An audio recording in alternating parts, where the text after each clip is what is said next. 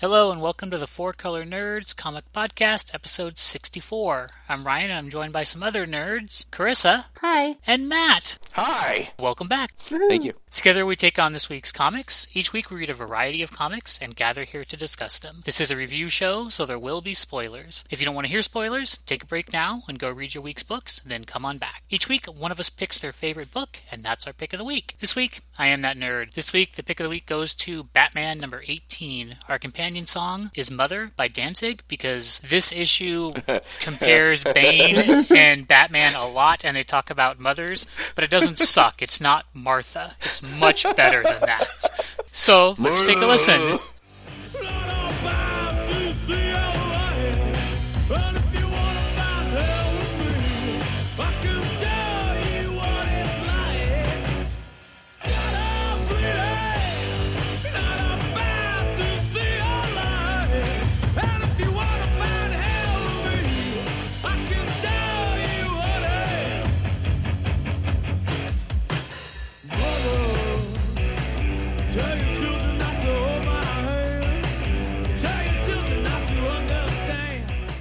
Tell your children not to walk my way. Martha! They hear what I say, mother.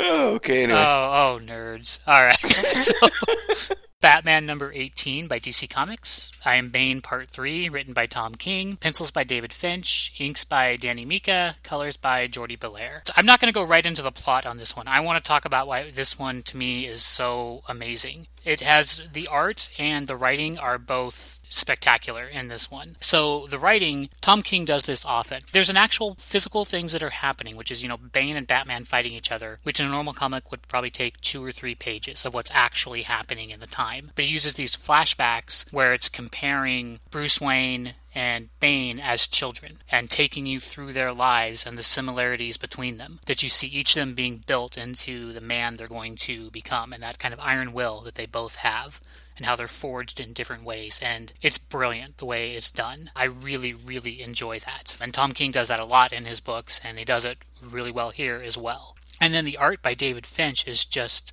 spectacular. Like he can both draw those children being small and vulnerable when they've lost their mother, and then he can also draw Bane and Batman just looking totally badass and throwing each other through walls and punching each other in the face. So I think the art and the writing here are working together perfectly. I really could not be more happy with this issue personally. What do you guys think of it? I love the side by side comparison because, yeah, sometimes the fighting can get really old. You know, you've seen a lot of fights. The parts when they did show them fighting, I feel like had more impact as you're reading the narrative that is their side by side. Yeah, I agree. I did like the side by side comparison. A lot of people like to put Batman and the Joker as the duality, but Bane has always been kind of built up to be more of an anti Batman. And I think this issue really kind of covered that whole concept of this is the way Batman could have gone horribly, horribly wrong if circumstances were the other way. They've done it with other characters, but Bane is he's like this quiet I mean, Batman's got a few what I'd call arch enemies. He's got Ra's al Ghul. For some perspectives, he's got the Joker. But Bane is like that serious, scary Batman. He's the flip side of that. And this book was just, it was like perfect there. And the art was just, it made me think of playing the Arkham games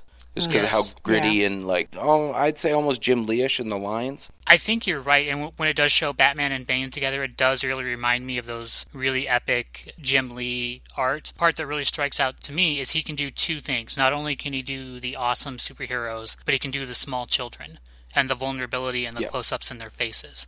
That's range and talent. I do love there's a part where Bane and Batman are fighting, and Bane starts listing all of his villains, where he's like, I'm not a clown, I'm not a riddle. He lists all these things that he's not, where he's basically listing each of Batman's like arch nemesis.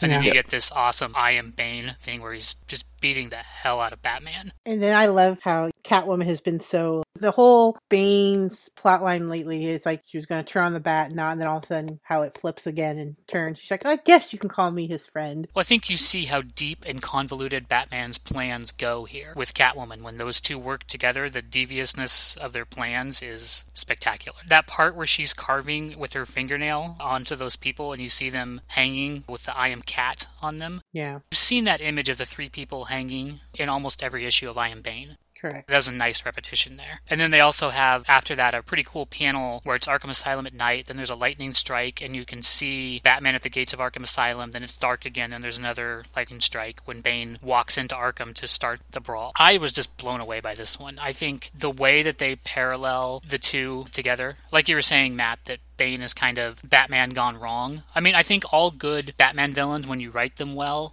kind of show you that duality that each Batman villain is an aspect of Batman gone wrong. Joker right. is like his insanity, the Penguin's like his wealth, the Riddler is his like detective abilities, all warped. And here, a lot of people think Bane is just this big Goomba, muscle bound idiot, and he is absolutely not that.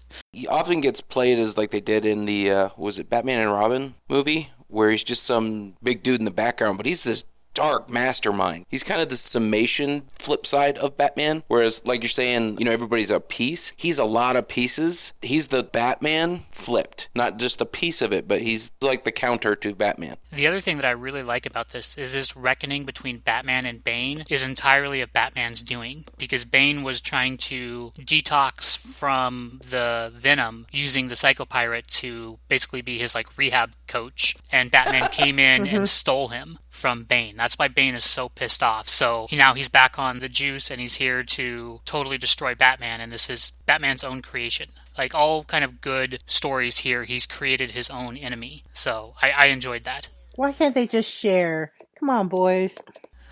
yeah, for real. But there are a couple parts there where they're showing that uh, the duality that I really, really like. I like the part where it shows Bruce Wayne kind of doing his Muay Thai training with the tree where he's chopping down the tree by kicking it. And then you see Bane kicking the wall of his prison to open it up when they both break through their barrier there. I think that's really, really good. I also like the part where Bane is kind of standing on the edge looking out and he's talking about how all the world is food and he's the shark moving through it. Thought that was pretty yep. good too. Lots of really good lines in here. Thought it was really sad that he was talking to his mother even though it was just Alfred there. That I thought really showed you the heartbreaking parts of uh-huh. Bruce Wayne, the little lost boy who still is talking to his mother. You know, that he needs the light on for just one yeah. night, and, you know, he likes the soup that Alfred made because it's her recipe. And then where you have Bane kind of paralleling that, where when his mother died, like the prisoners told him, no one is forever. Yeah. And then he's like, Mother, if no one is forever, why am I still here? Thought that was sad. It seems like they're kind of uh, self feeding. Some of this seemed to be kind of inspired a little bit by how they're doing stuff in Gotham. It's really good Batman. I really love the costume too. It's new since oh, yeah, before I left the show, but I like how the the Bat Shield is. Both Tom King and David Finch are both producing amazing work in this issue. You know, some issues that are pretty good, you'll get good writing, but the art's not so great, or great art and the writing's only so-so. Here, both are on point and firing on all cylinders. I've said it before, Tom King has made me love Batman again. I mean, he had talked about how he wanted to take his experiences of being an intelligence officer in Iraq during the most recent invasion and that kind of descent into madness and chaos and how you pull yourself back from the brink of that while walking through puddles of blood but still staying human. And I think he's really bringing that into Batman. That that personal experience. It's funny to say write what you know and then you end up writing Batman. Like obviously he's not Batman, but he's able to draw from that personal experience and go really deep into these characters. Well, I think it's still what he knows. He knows darkness. Yeah. Yeah.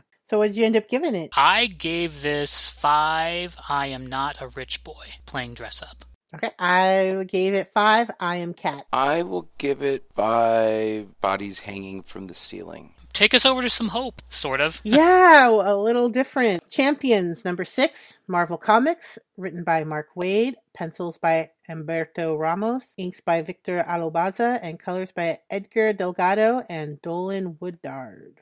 Woodard, Woodard. Here we go. So the book starts off with them showing different places around the world where good deeds are being done in the name of the champions. They have like a little logo now that's like a little cute like C. All these really good things are being done in their name, like go out and vote, trash, oil cleanup, self defense classes, Habitat for Humanity type of things, you know, just general good deeds. And then it goes to showing kind of how the camp out was, where it was team building exercises. This time they're doing paintball as a team building exercise. Yeah, Miss Marvel seems real big on team building. yeah. And so they all like split up and they're talking about rules and like she doesn't want to use powers and she gets outvoted where they all want to be able to use their powers. I like that where they're showing just that one panel of them voting and it's just like her one finger sticking up and everyone else holding up two fingers to hmm Except for I think Cyclops has no Yeah, he's not voting. I like that Viv makes it clear they set up channels to look to make sure no one's using hashtag champions in a bad way. Got to protect the brand. So yeah, they're protecting the brand. And so then there's a cute back and forth of them playing paintball and how their plan is. And like the biggest problem they're a lot of them are seeing is Viv being intangible. And there's really cute banter. I'm not gonna go like panel by panel, but it's you know really cool. But what comes out that is that Nova had a plan where they kind of tricked them and maneuvered it so then they could hit her by them thinking they took out the Hulk, but when they really didn't. That part where she's intangible and got the gun, and they're like, you can't pick up the gun without turning tangible. Mhm. I, that really reminds me a lot of those, almost like those Dirty Harry scenes where like, go ahead and pick up the gun, you know? Yeah. I just I got that vibe from it. It was really cool that little Yeah. fight sequence. Like you got to see all of their powers and the interplay between it. I thought it was it was well done. I like when Miss Marvel's falling. She's like, I'm going down. And, you know, she's different sizes and she doesn't want to be squished. But I did like, so right after that, when the game's over, the actual vision comes and picks up his daughter because they're still teenagers. And I think that's a nice reminder. Yeah, shoots them all with the paintball gun because they're not paying attention for other people. After we leave the t- team exercise, we see a bunch of a board meeting. If you didn't read the Monsters Unleashed issue of Champions, you might not recognize this group, but they're the freelancers and they're the anti-champions. They're a group of younger teenage-ish people with powers, but they work for money and they have very low morals and ethical standards. They remind me of the Hellfire Club, kind of. Yeah. Though I must say I do like that they have a plus size lady and she's and they portray her as pretty and, you know, powerful, even though she's a bad guy. I do like that. Um but basically it's a corporate board meeting of some sort and, you know, they're using this group to, you know, promote their evil way. So they want to do fracking or whatever that they use this group to die off the protesters, kind of not really die, but put them under their heel, get them in tow. They call them their champions for their killing the planet ways. It's like in Captain Planet, you know, they're like the bad guys on Captain Planet. They have like a house in upscale area of Southern California, poolside, living it up. They have their own banter, which is kind of funny. You know, they're giving each other crap. It's driving deep that they're just not nice people. No. What they do to those two homeless guys? Ah, So they did something already to this group of homeless people, and then they brought a couple of them back up under the guise of like, like, hey, that was just work, you know, it's just business. Um, let us make it up to you. There's like this nice spread of food, and at first you see like they have money, and like, are they going to give them that money? But really, I it looks like it's just a, like they're placing bets. And so then they start manipulating these two homeless people by using their power to like turn one against the other because like, oh, well, I'm hot, you want to fight for me, and the other person like she uses whatever she tells you, you believe. And so it, they start fighting each other. They kind of like evil person monologue and tell them what they're doing, but it doesn't take obviously because then the people leave and they think they're fine. They go to the police, and you think that they're gonna go rat them out because you know, like I said, they just monologue their whole evil plan. Right. So they're in the police department, then all of a sudden the police are like, okay, what's going on? They're like, they said, oh, it was the champions that did this to us, which you're, it goes to show that the freelancers actually did something to their mind and made them think that they were the champions, not the freelancers that wronged them. And so they're bad mouthing and framing our heroes. The book was good. The writing is great. Just can't stand Humberto Ramos. oh, the art. Yeah, it works well for this book, but it's just it's too bulgy is not the right word. It's just the style is too unrealistic for me. It's like an American's take on anime, and it's always bugged me. I think that he used to do maybe he's just inspired by a dude who used to do like Generation Next. No, that was Bachalo. There was a guy who did a lot of mutant books in the 90s. Oh, that's Joe Madureira. I've never really liked that kind of bulgy-ish, weird. I don't really have a good grasp of Human anatomy. it's a good stylized thing and i get what they're going for it gives you this sense of teenagerness at least th- that's the in the codex of comics that's what it kind of ends up doing but it's just it's not something I, I really enjoy but the book itself was well written and like i said the art works for the story because that's what i've been trained to think connects together is when you have a book about teenagers you have an artist like this. The story wise though it was good. The coloring is fantastic. It's kind of a, a little bit of a devious plot line but uh, it was still fun Yeah, I mean, I see what you're saying about the art being anime inspired, and I think it works. When he's doing the champions, I think it works pretty well. But that, like, last panel where the guy is in the police station, that to me, I mean, clearly is very distorted and overly stylized, I think. But I still would say the art works really, like you're saying, works really well for the, the story. I'm used to seeing the champions look like this. The writing is really good. I think do a good job of not just telling you that these freelancers are bad, but showing you that they're bad. Their callous disregard for other people. They're the bane to the Batman here. They are the dark reflection of the champions. The champions are all about making the world better and fixing the damage other people leave behind, and these freelancers care nothing about the damage they do and delight in the suffering of others. Like when they organize that bum fight, that's pretty messed up. The one holding the fishbowl looks like Dee from the Rat Queens. Very much. I actually thought it looks exactly like her. I mean, we have Rat Queens this week and a little later, but that does look Yeah. exactly like Dee from Rat Queens. And I do like Panic. I have all of them. I mean, she's my favorite just because she's the chubby one, and her power is pretty evil. It's kind of like the Purple Man from Jessica Jones. Purple Man. Yeah. That's his name. Uh, is his name? Okay, I, I thought so. They gave him a Kilgrave for the, the show, and I think his name might have been Kilgrave in the comic, but his evil villain name is the Purple Man. Yeah, okay, I was right. I thought so. But yeah, her that's what her power reminds me of. Maybe just not as powerful as his. And I like the idea that the forces of grown up evil, corporate evil, here that they're trying to go after the champions not by punching them in the face, but destroying their real power, which is inspiring others, and that they're going after their reputation and their effect on the world. Because they're magnifying their force. Like in the beginning, you saw all those people cleaning up beaches and taking self defense classes and voting and all of those things, and that's cannot be allowed to continue. So I thought that was a nice part of the issue. Yeah, the smear campaign against the social justice warriors. Pretty much. Champions, this might not be my favorite issue of the Champions, but I think it's building up for a plot, so I think that's good. I'm just gonna give it for hashtag champions. Uh, story kind of beats over on the art for me, so I will give it four paintballs. I will give it four intangible vivs. What's that up in the sky? Is it a bird? Is it a plane? No, it's Superman number 18.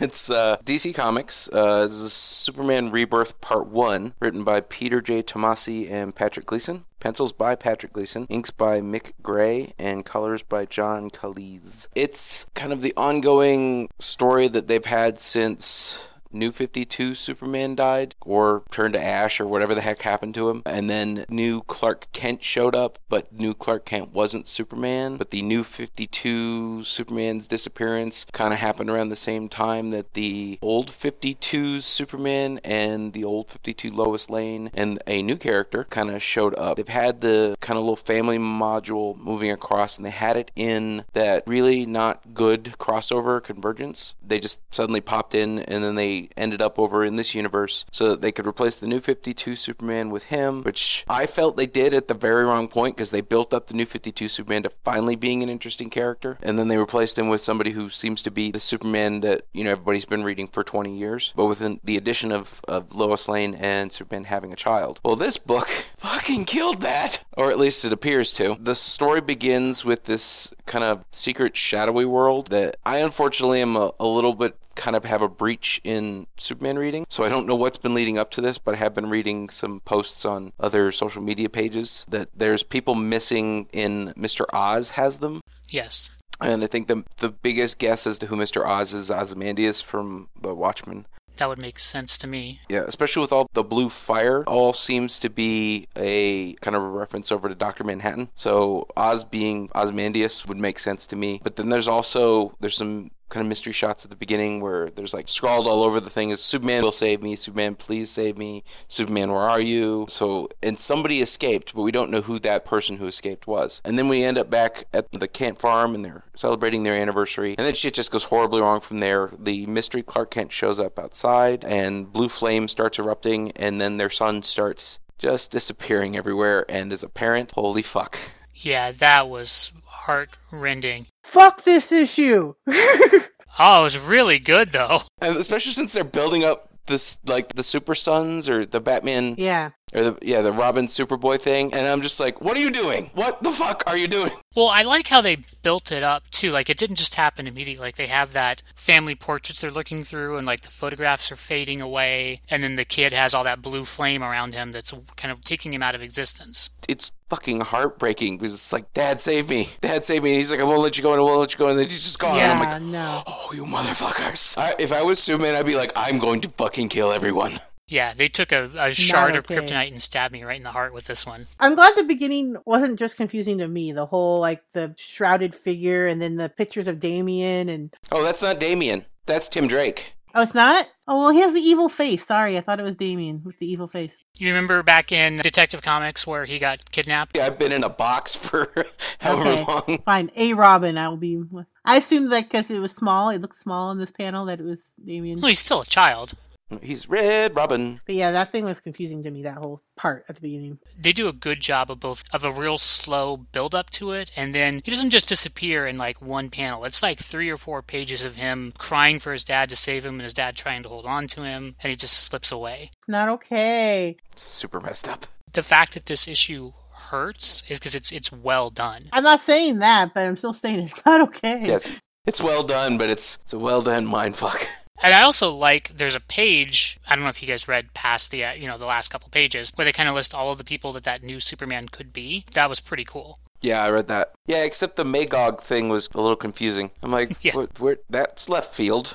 Has Magog even showed up in this universe? No, I think he did when they were fighting in Action Comics. I think he was in that when they had the God Killer stuff going on. But before all the tragedy happened, I did love that they showed John sucking the frosting off the back of the candles. Kids totally do that. For sure. One of those little things that you don't think people would show. I really like the way that Peter J. Tomasi writes the, this Superman. Uh, I didn't think I would enjoy, you know, Superdad, but I really like it. I think it just has an honesty and a good-heartedness to it that, without being cheesy or boring, like he really knows these characters and how to get to the heart of. Yep. Superman is he's super earnest among, you know, everything else. So I think it works for him being kind of a father figure. I mean, Batman is because of the whole always kidnapping children and forcing them into a life of darkness. He's always been the screwed up dad and Superman's kind of like the good dad. Batman's like the uncle who has the van and is in a you know metal band that shows up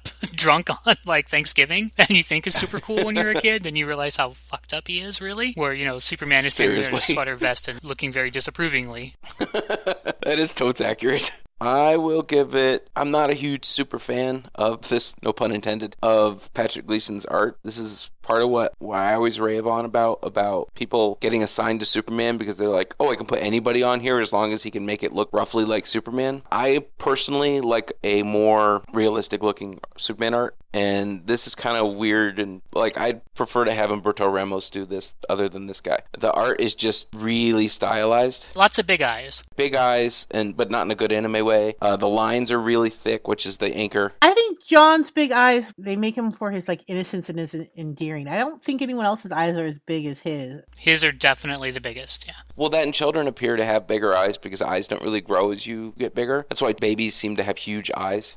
I like Disney characters are drawn that way too, to duplicate the effect of the huge eyes in infants. It was still good. It you know carried it over. It's just not my cup of tea. But I still gave it four disappearing family albums. I love this. I loved everything about it. I like the art. I see what you're saying, it being a little anime style, but this totally works for me. It's almost like an anime Norman Rockwell painting, is really what the art reminds me of. I will give it five. Don't let me go, Dad. Oh, that's fucked up. This is a hard read. I mean, it's good because it's a hard read. It's handled really well, but on top of that, I'm like, uh, as a parent, f this book. Sorry, like not okay. It's just, it's just not okay. It's like anxiety filling, dread. Like you can put yourself into it and like project, you know, into the story feeling. I like the artwork. I definitely like I've said before in other issues. Well, for Super Sons, again, the Norman Rockwell thing is a is a thing. That being said, I gave it four. Hey, Mister, did you leave this here?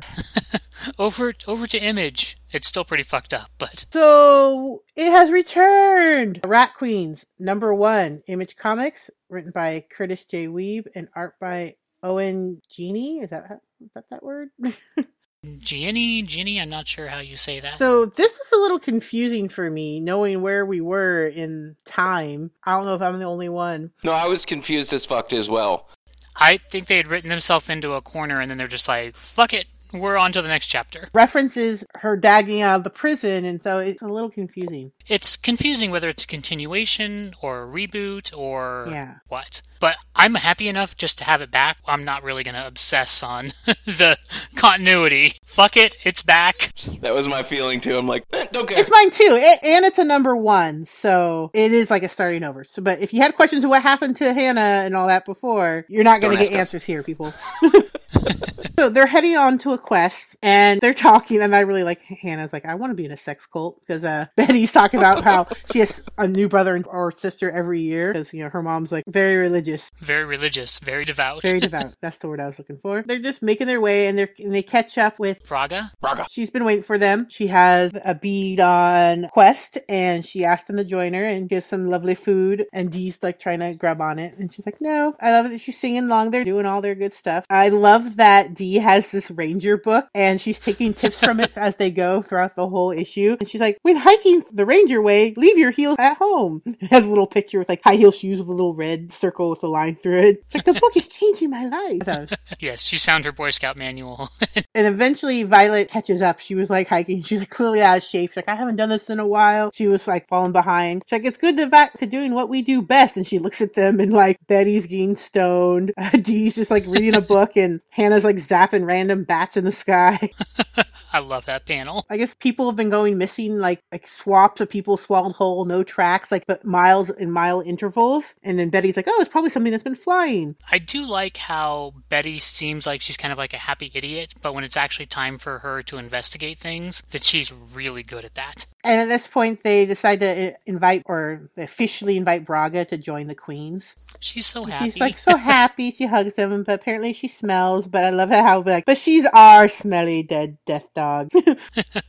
Said that poor guy. Might be an asshole, but he's our asshole. Seriously. They approach this tower of ruins, and again, this comes into play with Dee's little ranger book. You should never go into a man-made structure for shelters. And they're like, uh, and Hannah's like, I regret buying you that book. Like, that's where all the stuff is. And so they like barge in because they hear something. And I love it. So Viv kicks in the door, and there's like this wackadoo mushroom head thing, phallic, like with googly eyes. It's just weird. At first, I thought, oh, it's gonna be like a decoy, like it's a trap. And then they walk into like this fight, and I, I love the line from Betty. It's like a zoom on her face. Like, there are so many things happening because there's like a bear, there are like these other people, and like that mushroom thing, and it's just like all sorts of crazy. And this is where the hilarity comes. I thought this was great. Violet's brother's there, and he's saying how like, oh, I guess you're right. This was the thing to do. And so I decided to stick around because like, I told you to leave. And he goes and talks about how he's collected his own team for adventuring, and they're all like weird male versions of the Rat Queens. So there's like the like rockabilly wizard dude who's like a part-time retired wizard. There's Violet's brother. There's the Neil, the fun guy. He's a fungus druid, and he's just gross. Oh my god, his clothes and his outfit. It's meant to look like D in color, but it's all fungus. It's just oh, it really creeps me out looking at those drawings. And then they have Buddy. And then Buddy, and, and he's that weird mushroom thing, which they said had no eyes, so they magicked some googly eyes onto him. Yeah, I really like that part where she like kneels down and is looking at him. And I like how Betty's like, "Is this supposed to be me?" And then when she's talking to him, she's like, You're so funny, buddy. And Buddy, of course, isn't saying They anything. does have the same like little clasp of cloak like she does, and they call themselves the Cat Kings, and they have like a little cat logo, like how they have the Rat Queens logo, and so they are venturing for the Palisades also, and it's just it kind of hurts. It's it's so bad. You're just like, oh man, and they weren't really good. Like Violet had to come in and save them from the bear, anyways, and they're like, it's okay, we finished, we've gotten the glory, and Violet's like, you've done crap, the glory's up there, and they push, she points, and it's like a Canadian goose dragon thing. Yeah, that's what I thought. I was like, what is that? Hey, I don't know if you've ever encountered a goose, but they are mean little bastards. So I totally buy the goose dragon. I've known like a white goose have been mean, but usually Canadian geese are pretty chill. So I don't know. Like all Canadians, they're much nicer than the American version. Yeah, you should see the American version of this thing. Oh, damn. So they they go to town. They D and D it up. They start fighting it, and it doesn't really go well. And I like it. Since Christina's not here, I will point out uh, Hannah's fuck lord. To that because it swallows Betty. It just snaps. And so I love the following panels where it shows each of the different characters attacking this thing and then how it reacts. So like weird like dart feathers come out the first time when Braga attacks. When Violet and her brother attack, it's like some weird poo attack. You see like the radiated like poo come out of its ass. and then like Dee attacks it and it like squawks and cracks her shield. And then Hannah blasts it and then like I don't know, it's like weird tit gas. Is that what that is? It looks like nipple gas, right? Well, Pretty much. Yeah. So like some nipple gas gets her. So it's like all, as Hannah put it, fucked up doom. Doom fucked. And then as they're fighting it, they still haven't gotten Betty out and then it goes into her floating in its guts with like different types of body parts and bones. And then this weird, creepy, I don't know what that is, but he says his name is Milton the Gut Merchant. And he's like, are you interested in the secrets of the universe? And I love how the, it says, next issue, never trust a gut merchant. So that's going to be interesting. It's kind of like when you're playing D&D and you've done something wrong and the ST takes you into the other room to talk to you. Yes. That's what's happening with Yeah, Betty. seriously. I feel like this book is every D&D game starts out super serious and everyone firmly in character and then it ends up being the Rat Queens. I love Um, the Rat Queens. Oh, I do too. It's Damn it's right. really like every actual D&D game that you've ever played in your life. It was awesome and hilarious. because it's the Rat Queens alone is why you can just go, okay, well, I guess we don't know what happens with where it left off before. Because I mean, I was really interested in what was going on with that ice dragon and with Hannah, but you know, cool. But still, this because it's so great and it is them, their banter and their story that it's just to be back with them in So general. I was describing the Rat Queens to my wife, and it's like how every D and D game goes in real life was pretty much Yeah. exactly how I described it. Yes. Exactly. But I love it so much. comparing this to like a D&D tabletop game, if you were having a campaign that ran for a long time, then it stopped for a while, and then suddenly it's back up again, probably not gonna, you know, be too much of a continuity person. Yep. you probably just are happy to start the new module and let's just play. So I'm happy to start the new run and just read it. Agreed. I'm gonna give it four and three quarters, not a five, because I do kind of wanted that continuity a little bit, but I still love it. So four and three quarters, tit gas, because that was just like what? I will give it four gut merchants. I'm gonna give it four and a half because I agree the continuity was kind of annoying, but again, I don't give a shit because the queens are back. I will give it four. You're a Rat Queen too. Aw, Braga. I'm swinging us over to Marvel for the Clone Conspiracy Omega number one from Marvel Comics. There's actually a couple stories in here. There's Collateral Damage, which is written by Dan Slott and Christos Gage, pencils and inks by Corey T. Smith. Colors by Justin Ponsor. Then there's Give Us a Wink, written by Peter David. Pencils by Mark Bagley. Inks by John Dell. Colors by Jason Keith. And then finally, the last one, King's Favor, is written by Dan Slott. Pencils by Stuart Immonen. Inks by Wade Von Grawbadger. Colors by Richard Isanove. So this is kind of following the fallout of the clone conspiracy. And the first story, I think, is actually probably the best one, the collateral damage story, where really there's three things to me that stuck out in this story. You've got the rhino on a rampage, you've got Gwen Stacy dealing with Gwen Stacy, basically, and then you have the lizard. And I think each part of that is really kind of heartbreaking and a really good insight into those characters. Like, so you start out with the rhino on his rampage, that his, that Oksana came back and now she's dead again and he has nothing to live for. And I like that when Peter is trying to contain him, that he's not trying to really hurt the rhino, that really he's, you know, slowing him down and stopping him while he's talking to him. Almost acting like, almost like an Uncle Ben here, where he's giving him the speech about they live on in your heart and you have to honor them and, and all that. And I thought that was really good. And I like, the rhino was like, well, how am I going to go on? He's like, just like you always do. You put your head down and you, you plow forward, just like a rhino. I, I liked that part. That was actually really kind of sweet and insightful into both characters and actually had a lot of, you know, emotional impact to it. And then I also liked the part with Gwen Stacy, well, with Spider Gwen, where she's hurt that when Peter Parker was dealing with the clone of Gwen Stacy, that she was treating that person like they were the real Gwen Stacy and she was fake. And I thought that was, would actually be probably pretty hurtful that, you know, this fake version was more real to the person than you were. I liked that. I did not really care about the interplay between Peter and Kane. I didn't really care about that that much because they're mad at each other, and he's like, "Well, I saved the universe, so I really don't care about your feelings." So yeah, that. But then I also really liked where Dr. Connors, the lizard, has some of the cure, but not enough to actually cure them. So his solution to keep them alive is to give them like the lizard serum, and you see them, his family turned into the lizard like he is. I thought that was very interesting. So that was actually the story that I liked the most. And then Give Us a Wink is kind of just kind of a setup for the new Scarlet Spider series that's going to be coming out, I felt. So it's basically Ben Reilly shows up in a bar and needs to get money from someone and arranges a bunch of goons to attack her and then he saves her when he's kind of like this slimy, devious badass. I understand they're trying to set up the series, I guess, but it doesn't make me interested in the series. It makes me really dislike him. I don't know if that was successful or not. And then the last one is King's Favor, which is Spider Man dealing with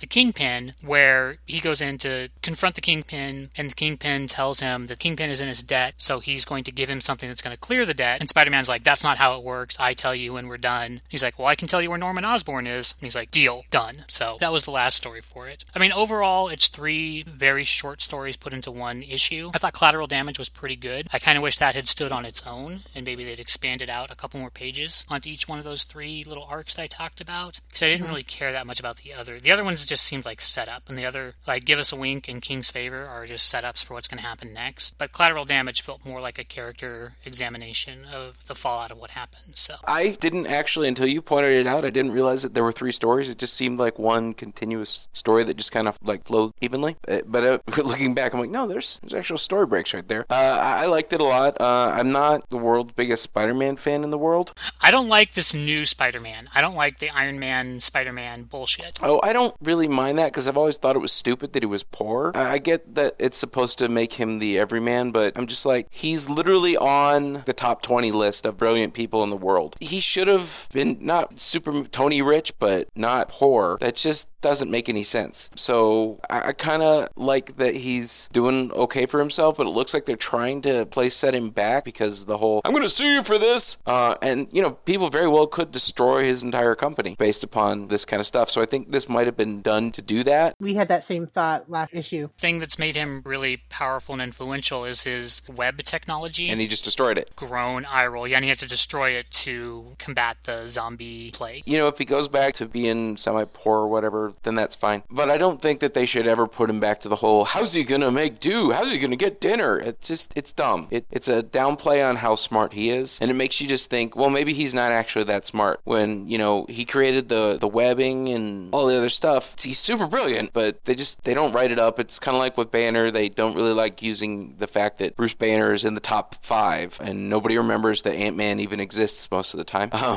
but it's a good Spider-Man story, perfect art for Spider-Man. I specifically, out of the three stories, I think that the Bagley stuff looks best for Spider-Man. Though I do kind of find it funny that they've got Ben wearing a Deadpool shirt and his face looks all Wade Wilson. Yes. That had to be on purpose. And I do like where it's leading with Spidey having confrontation with his forever friend Green Goblin. I think that'll be an interesting place for Spider-Man to go. Really like seeing the fallout of what happened and how like people were dealing with losing the, the clones and everything like that. So that to me was the most interesting part. I find the lizard yeah, man part too. really sad because this is kind of messed up. Like he's just holding on as much as he can and saving them, but it is just a messed up situation. Yeah, it's very tragic. They're alive, but is that a good thing? Because his wife looked kind of a little off. Yeah. The milk's not going in the glass right there. That's the big clue that something's just not right. And then all she do is hiss. And he's like, oh, yeah, I love you too. So it, it's not great. With all three stories kind of balanced against each other, I would give this three and a half move forwards. I gave it three. Nothing will interfere with our happy, perfect lives. I will give it three Ben Reilly clones. Over to something new and sassy. America. She be sassy. America, number one, Marvel Comics. Pa fuera para que I'm not very good at Spanish. So it's like get outside. I, am a little rusty. Like fuera is outside and calle is like the street. I think it's like go outside, go out on the streets, kind of. Hit the streets. Yeah. Written by Gabby Rivera, pencils by Joe Quinones, inks by Joe Quinones and Pablo Rivera, and Jose, oh man, Villarrubia, I'm going to say. It's a very Latino Latina comic. Yeah, go them. That's great. And it fits it for a good comic. I like where it starts with them all asking, Who is America to you? So you get, you know, Kate Bishop, Mega Babe, one of my best, you know, because they're besties, they're good friends. You get Miles Morales and Loki and all, Storm and a bunch of other people like saying nice things. And then it goes to them being in the parallel universe and her uh, some saving people. All of, is it the Ultimates? Well, she's the leader of the Ultimates. Yeah, so. but, but I'm saying they're Spectrum Captain Marvel and they're fighting, they're saving people. I like how she saves the one little girl. And then at the end, after they're fighting, she's like, How can I reach you? Can we be friends? Like, and she's like, Oh, you can follow, add me on B beam chat. I'm Viva America. I'll follow you back. Promise. I don't know. I found that little interaction really cute. It was just like on another planet, Yeah. in another dimension. Yeah. I think. I skipped over a little part because that took place in two parts. She's fighting like this weird energy four-eyed pink and white thing, and they can't really get like a trace on like its energy signature or whatever. But America comes and just punches it, and it turns into like thousands of star shards, and it kind of falls back to the planet. And all of a sudden, the planet is stable and not falling apart. And they all kind of go, "Well, huh, that was weird. Well, well, well, well, we saved the day. Everything's good now." And then she has like some serious side eye, and she's like, "Well, that felt a little too easy." But they leave anyways, and the story continues because she was late for her date with her girlfriend, and someone called her and said, "Oh, after two hours." Like, so she went home, and she eventually shows up there, and her and her girlfriend having their cuddle love time. And then when America tries to like sneak out in the middle of the night and get dressed, is when they start to have a, like an argument she wants to go to school and move on and do something with her life because she feels kind of stagnant, not really moving forward. And her girlfriend's like, "Well, that's your dream, that's your story, that's your journey, but it's not our journey. You know, I love you, but I need to be able to let you go to that." America doesn't take it well, so they basically break up. And I do like so as America's making her way to like superhero university, she's like somewhere on that route. uh, They say Route Six, but you know it has that kind of Route sixty six like vibe to it, where she's like her vans broke down and Hawkeye's like come over and like watching her and like giving her crap. Like I like you know their friend banter back and forth, and then like they go their separate ways once her van's working again. And did she open a star portal to drive to make her drive shorter, or is that just like showing her version of riding into the sunset? I think that's how she gets to Sotomayor University. That was a little weird. I I love the page where they show the university and they have the map where they're showing you Yeah. everything and have like their fierce dance squad. So yeah, there's a little map with like a little legend at the bottom, and it's pretty funny. She's looking at it, she's like, "So I'm here," and she like is trying to find her way. She says she's late for class, and then yes, as Ryan mentioned, there's this fierce dance squad. They're the Lilu Multipass Phi Theta Beta squad, and they're all about Orange Sherbert and the Fifth Element and Soldier Babes or something like. They're like asking her if she wants to pledge to their sorority. I'm like, all right. I'm like, well, I don't know what's going on with that. So she heads off to class, and she comes in, and she's late, and it's I want to say it's like the danger room. It's like a hologram simulated kind of room. And they're apparently their powers won't work in the classroom. Whatever happens will affect them. Like if they fall into the frozen water, they're going to actually freeze. It's not just Ubered up holodeck kind of thing. Uh, what the assignment is, what the teacher's trying to convey is there has been, there's sacrifice that were done by heroes over the years in certain significant battles. They want the whole class to like focus on one and find the key moment that made that battle turn, you know, kind of thing. So that was like their assignment. America runs into the prodigy in her class and then they start catching up, but he is, no longer has powers, but he can still like be techie, techie, techie. And he takes her back to his lab and he's saying how he is working on this kind of time travel way back machine, but it hasn't really worked, but he thinks combined with her powers, it will. And of course, she just kind of jumps in head first, like you do. of course. And she starts thinking really hard. I think this part was actually kind of sweet, thinking really hard about her mom because she asks who, who she really wants to go back and see. And so you get like these panels of like all her like memories and her thoughts. But no, she winds up in World War II Germany Her and Cap. Yeah. And like runs into Cap. Like, "Oh, you look really familiar." And he's like, "Soldier, get out of the way!" Like, I like how she's like trying to look at her phone, and she's like, "Seriously, I bought interdimensional coverage for this." She's kind of like backhand dismissively the baton grenades. She's kind of goes pop, and there's little soldiers cheering in the background. They're like, "Yay!" The big reveal is like, "I'm Captain America." She's like, "Wait, did you say Hitler? Not on my watch, sucker!" And it's that iconic picture of Cap punching Hitler, but this time it's America. And I know you posted this panel, and I still believe it. It looks like weird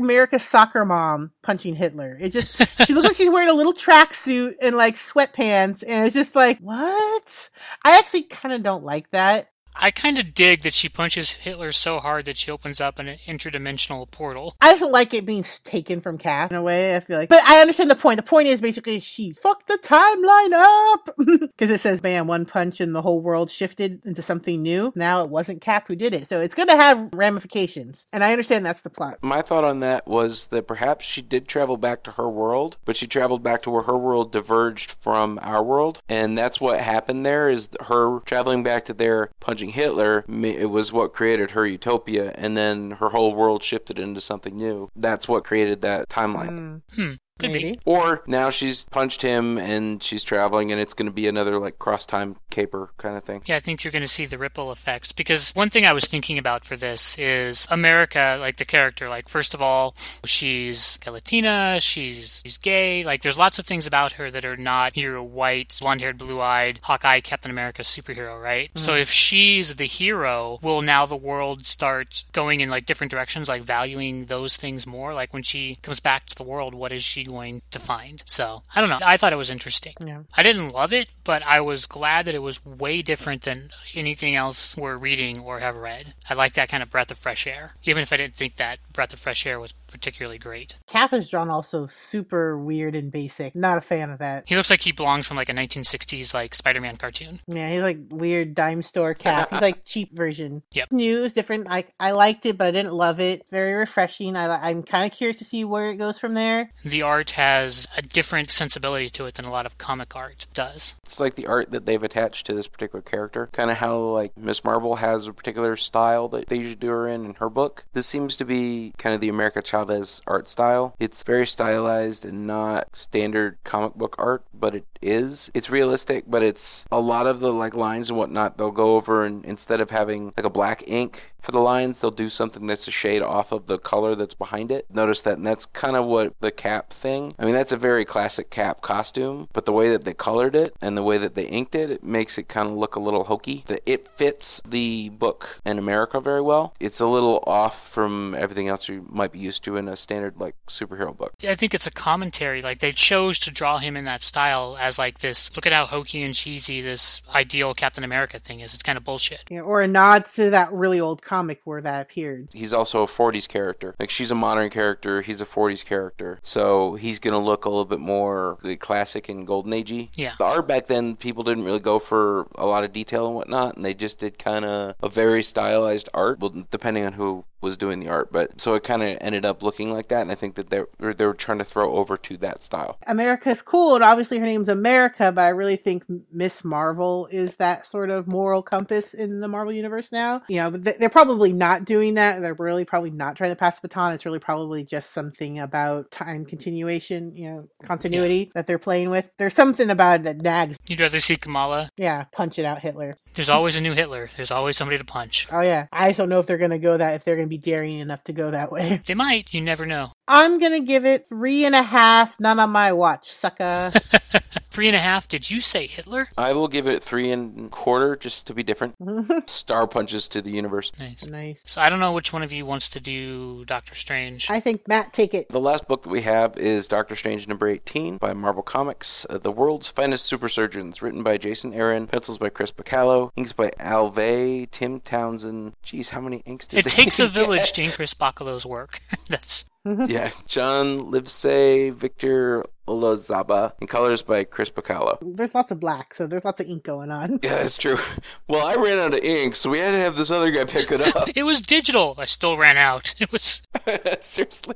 You just click on the box and it fills it in. So I really love the current Doctor Strange series. Me it's too. really good without getting hokey, and Doctor Strange is really easy to kind of get a little hokey with. It's really getting deep into the world of being the Sorcerer Supreme and what it kind of means and the cost of being the Sorcerer Supreme. And it's been so far about him kind of making up for all the dark stuff he had to do to do the light throughout his time. This particular book, he's got a little bit of help from a higher plane of existence, I guess. So he's got Lady Thor in there helping him do the surgery. Not because she can hit things really hard, but because she is also a doctor. I love that he's like, Look, I see through magic, and the second I saw you, I knew who you were. So shut up and help me do surgery. Yeah. Because see these hands? Can't do anything with them, but I can tell you what to do. Because he's basically got a hospital that's full of people he's operated on when he was able to operate on people. But all the work that he did has basically been filled in with, I think it's his guilt, if I remember right, or his sorrow. Mr. Misery. It's all the pain and suffering that he should have, you know, all the price he should have had to pay for using his magic was locked in the basement and turned into this thing. It's basically out, and he's trying to clean stuff up. He's trying to basically clean up his mess and make things better. Yeah, it doesn't want to kill him outright. It wants to see him suffer. And he's like, fine, whatever, I'll swallow you and I'll finally deal with my own misery. But he's trying to do the surgery, and then as he's doing it, his misery is like, oh no, screw that, I'm to fight you now. And it actually literally starts fighting Doctor Strange while Dr. Foster is doing her surgery to actually you know, remove the misery physically from these people. And then a really cool thing that they never really touch on is Thor's ability to move lightning fast, literally, by being, you know, uh, a storm a god and having the powers of lightning and all that. You start just going flash fast, basically. I like that she's moving so fast that the scalpels are melting. The scalpels, yes, yes. Yeah. It's really cool. A lot of attention to detail. She tells him to cover his ears because she's gonna. Yeah, because you thunderclap. It's just really cool. I love Chris Bachalo's art on these books. I was like, at first, I was like, Bacalo? And then I start reading them, I'm like, this fucking works so good. yeah, me too. It pairs so beautifully. I love his artwork for Doctor It's Strange. so so good. I mean, it harkens back to the original Doctor Strange art from the the '60s, but it's still kind of fresh uh, in a modern style. And he draws weird monsters just so damn well, and everything has like a a round cartoony feel to it, but it's not in a bad way, like I've complained about earlier in the podcast. It works perfectly here. I mean, this is is where it, that kind of fits in, and it just it's so goddamn good. Uh, and the story is just it's really deep into character, and it's about character building, not just about oh look at this magical monster I'm fighting this week. Uh, so it's continuing on Doctor Strange's journey uh, instead of just being another monster of the week kind of thing. I really enjoy the new Doctor Strange that we have after you know magic got eaten, and he's been trying to fight his way back forward from it. I love that this Doctor Strange is so disturbing and gross, and like when he has to eat that cancer. Like it made me think of the yeah. heart-shaped box from Nirvana. Like I wish I could eat your cancer when it turns black. Pulling the like the black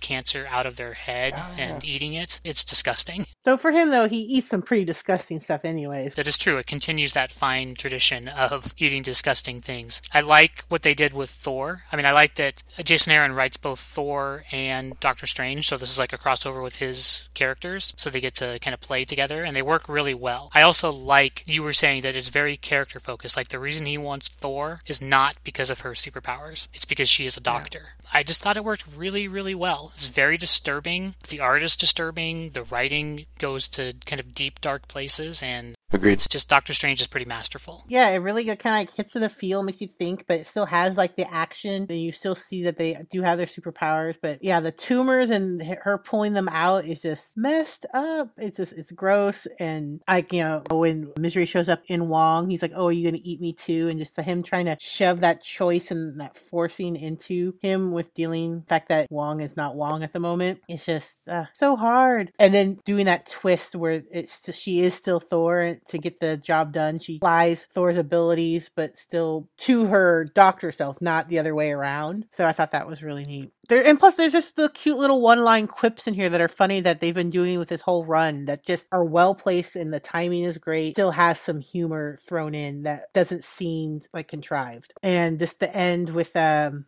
Zelma and him and what he tells her he she might have to do. It's like no. I'm looking forward to see what the next issue. Solid as always. So I will give it four weird misery cancer tumors. I will give it four and a half melted scalpels. I gave it four and three quarters. Magical note to self: work on a battle cry. So those are the books we read this week. To check out our other podcasts, Broke Gaming and Cut the Cord, as well as other nerd shenanigans, go check out fourcolornerds.com or our Facebook page. You can follow us on Twitter or Instagram. You can find the podcast on iTunes and Google Play Music, on Stitcher. on SoundCloud. And on Podcast Addict. Be sure to back next week for another episode. Until then, keep reading, nerds.